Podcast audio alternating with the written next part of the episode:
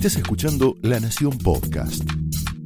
A continuación, Willy Cohen analiza la actualidad nacional, el rumbo de la economía y el futuro del país en Somos Nosotros. Señoras y señores, muy buenas noches. Bienvenidos a Somos Nosotros, bienvenidos a esta nueva temporada 2020 aquí en La Nación Más y muchísimas gracias por acompañarnos.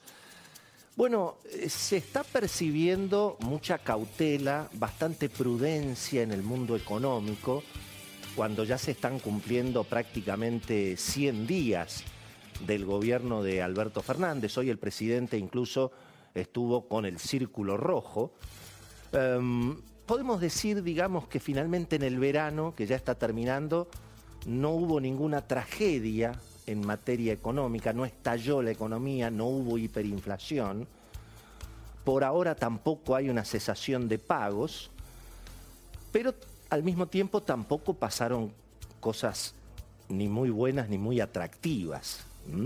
Eh, yo diría que se le reconoce claramente al presidente, por lo menos en términos retóricos, la voluntad de no ir al default, incluso el presidente desplegó eh, en alguna medida toda una serie de negociaciones, viajó a la Europa capitalista, estuvo en el Vaticano, estuvo en Israel, está manteniendo un contacto con Estados Unidos a través del embajador Argüello aparentemente bastante, bastante correcto, em, e incluso mirando el equipo económico se empieza a considerar un poco mejor el trabajo silencioso que está haciendo Martín Guzmán en el terreno de la negociación de la deuda.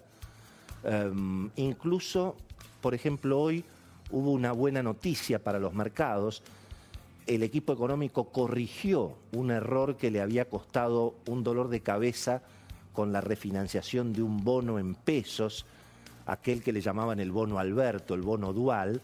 Hoy le fue bastante mejor con uno que se llama el Bogato, porque estaba, no porque venía de la época de la administración Macri, que efectivamente se había emitido en el 2018, sino porque es un bono que tenía una cláusula gatillo, entonces por esa cláusula gatillo le llamaban el Bogato.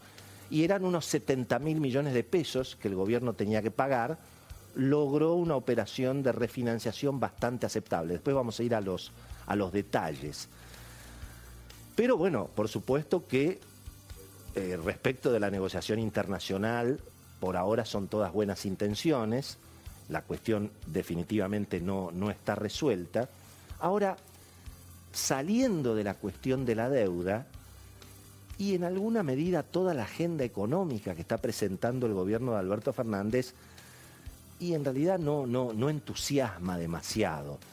Hay en, hay en, en, cierto modo, bueno, eh, mucho de lo que ya hemos visto durante, eh, sobre todo, el gobierno de Cristina, el último gobierno de Cristina, con buenos modales. ¿eh? Nuestro querido Beto Valdés, que lo tenemos, por supuesto, con nosotros en esta temporada, eh, está hablando un poco de cristinismo de buenos modales, por lo menos en lo que es la agenda económica del gobierno de Alberto Fernández. Podríamos decir también un morenismo ilustrado, ¿no? Es decir, muchos controles de precios, em, trabas, regulaciones, retenciones, eh, desde luego todo un relato incluso no demasiado actualizado, eh, mucho Estado, ninguna señal de bajar impuestos, de bajar el, digamos, de bajar el peso del Estado sobre la economía, casi todo lo contrario. E incluso eh, con, una, con una novedad que desde mi punto de vista está trabando todavía más la economía, que es esta cuestión ya no solamente de un cepo al dólar, sino de este, de este, este impuesto de 30%, que en definitiva ni siquiera se ha justificado en términos recaudatorios. Fíjense que en enero y en febrero, que se suponía que era cuando había alta demanda de dólares o el verano, no se recaudaron ni siquiera unos 150 millones de dólares. Y finalmente eso está trabando mucho la economía, porque eh, ¿cómo se puede entender que vayan a ingresar capitales, que venga la inversión, si resulta que entrar dólares es a 60 pesos y si después alguien quiere salir o quiere recuperarlos, ni, ni siquiera se sabe si el gobierno lo autoriza y en todo caso eso cuesta 80 pesos. No, no tiene ningún sentido, se podría mantener, lo dijimos muchísimo durante el final de la administración Macri, y hoy vale lo mismo. Perfectamente se podría tener un control de cambios, no estarían en juego las reservas del Banco Central, pero se, se debería permitir que los argentinos puedan comprar y vender dólares. Eso generaría más oferta de dólares. Reactivaría el mercado inmobiliario, reactivaría el mercado automotor, pero estamos en alguna medida eh, con esa, digamos, ese contenido económico que está bien, es eh, correcto, no hay confrontación, el gobierno pone las retenciones, pero bueno, no, no se pelea con el campo por, por cadena nacional. Ahora, eh, claro, está todo jugado a la negociación de la deuda, pero en alguna medida, si no se levanta el cepo, si se mantienen los controles, si se siguen aumentando los impuestos, aún sin el default, y bueno, es, difícil que la economía empiece a, reactivar, ¿no? Hay incluso un tema que yo les diría que en este momento em, todavía no está en la tapa de los diarios, pero que es tan importante o más que la renegociación de la deuda, que es la cuestión de las lluvias. Cuidado que hace prácticamente dos o tres semanas que no llueve en la pampa húmeda. Em, hay algunos cultivos que están un poco comprometidos. Estamos todos disfrutando de unos fines de semana espectaculares con sol a pleno, pero el pronóstico es que no va a haber lluvias por lo menos por dos semanas.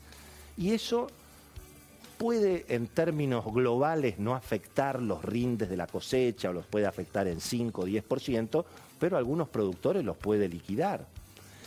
Y además cuando, cuando no llueve, cambia el humor en el campo. Hoy va a estar con nosotros el presidente de la rural, de la sociedad rural, Daniel Pellegrina.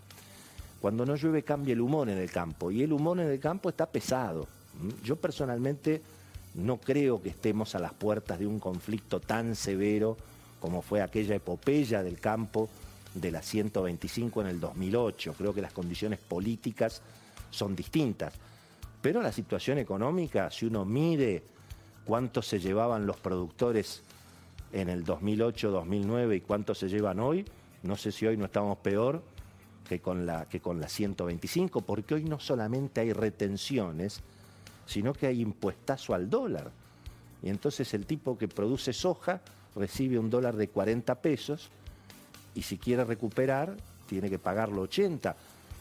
Los insumos no todos están a 80, pero están a un mix entre 70, 80 pesos. El gasoil está congelado, pero en la época de la cosecha todo el mundo sabe que no vale lo que dice el precio del surtidor. Es decir, es una situación eh, que está generando incluso preocupación política. La semana que viene es Expo Agro. Es la fiesta de la producción en la provincia de Buenos Aires en el, en el corazón de la provincia eh, de Buenos Aires y en San Nicolás, donde además está el campo y está la industria. ¿Va a estar presente el gobernador Axel Kisilov en eh, Expo Agro este año? Hay intendentes del conurbano, figuras importantes del peronismo que van a ir y que quieren dar la señal de que otra vez el peronismo no se quiere pelear con el campo. Pero bueno, todo esto tiene que ver, en definitiva, con todo lo que hoy se está discutiendo alrededor de la figura de Alberto Fernández, cuán cerca está de Cristina, cuánta dominancia hay de Cristina finalmente en la gestión de Alberto, y eso para la economía no es naturalmente un, hecho menor. Em, este clima institucional que se ha vuelto a enrarecer, donde aparecen otra vez las sospechas de un gobierno yendo contra la justicia, eh, la sospecha de que se quieren otra vez nombrar fiscales y jueces amigos. Hoy va a estar con nosotros Carlos Rívolo, que es el presidente de la Asociación de Fiscales. Va a ser muy interesante también escucharlo a él. Porque, bueno, eh, se anuncian reformas, algunas con muy buenas intenciones, pero hay sospechas detrás de lo que puede pasar con la justicia. Y cuidado, porque si no hay instituciones, no hay inversiones. Y en este punto también el mundo económico está mirando un Alberto Fernández que parece más cerca de Cristina. Y para la economía, cuanto más se acerca Alberto Fernández a Cristina, y bueno, evidentemente más crece la, desconfianza. Esto fue Somos Nosotros, un podcast exclusivo de La Nación. Escucha todos los programas de La Nación Podcast en www.lanacion.com.ar. Suscríbete para no perderte ningún episodio. Estamos en Spotify, Apple Podcast, Google Podcast y en tu reproductor de podcast favorito. Seguí escuchando La Nación Podcast.